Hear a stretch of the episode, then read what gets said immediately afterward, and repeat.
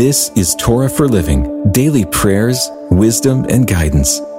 A reading of the daily devotional book written by Mark Lanier.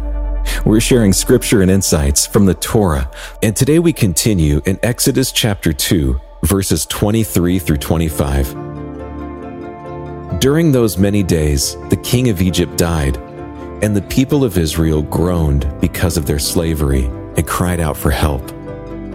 Their cry for rescue from slavery came up to God, and God heard their groaning, and God remembered his covenant with Abraham, with Isaac, and with Jacob. God saw the people of Israel, and God knew. The Israelites were hurting. Their status in Egypt had changed.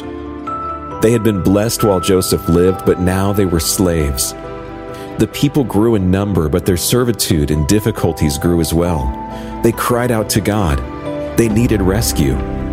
This wasn't overnight, it went on for many days. It was a long time, centuries passed. Where was God? What happened to his promises to Abraham, Isaac, and Jacob? God heard the cries of the people, and God was true to his promises.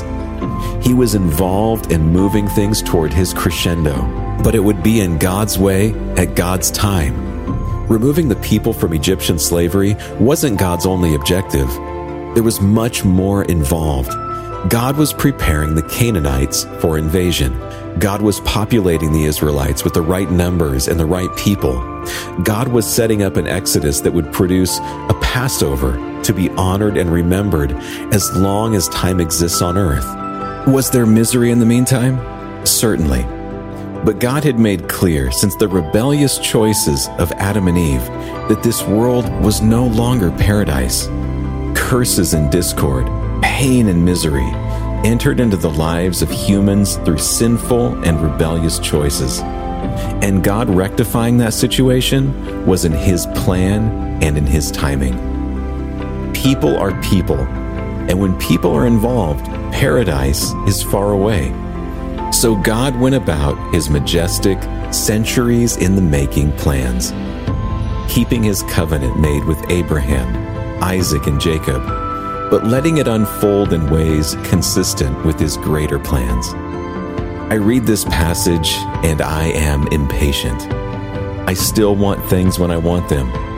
It's a true struggle sometimes to find patience with God's timing but God is always faithful, and I will work with His timing and not my own. Lord, teach me to wait patiently and prayerfully for you and for your will. Help me to accept your timing and focus on the lessons that I need to learn in the meantime. In your name, amen. This has been a reading of the daily devotional book, Torah for Living. It's written by Mark Lanier, author, lawyer, and founder of the Lanier Theological Library. You can find out more about the book in the show notes. And you can hear even more podcasts, watch videos, and read blogs and devotions that we hope will strengthen your faith right now at hopeondemand.com.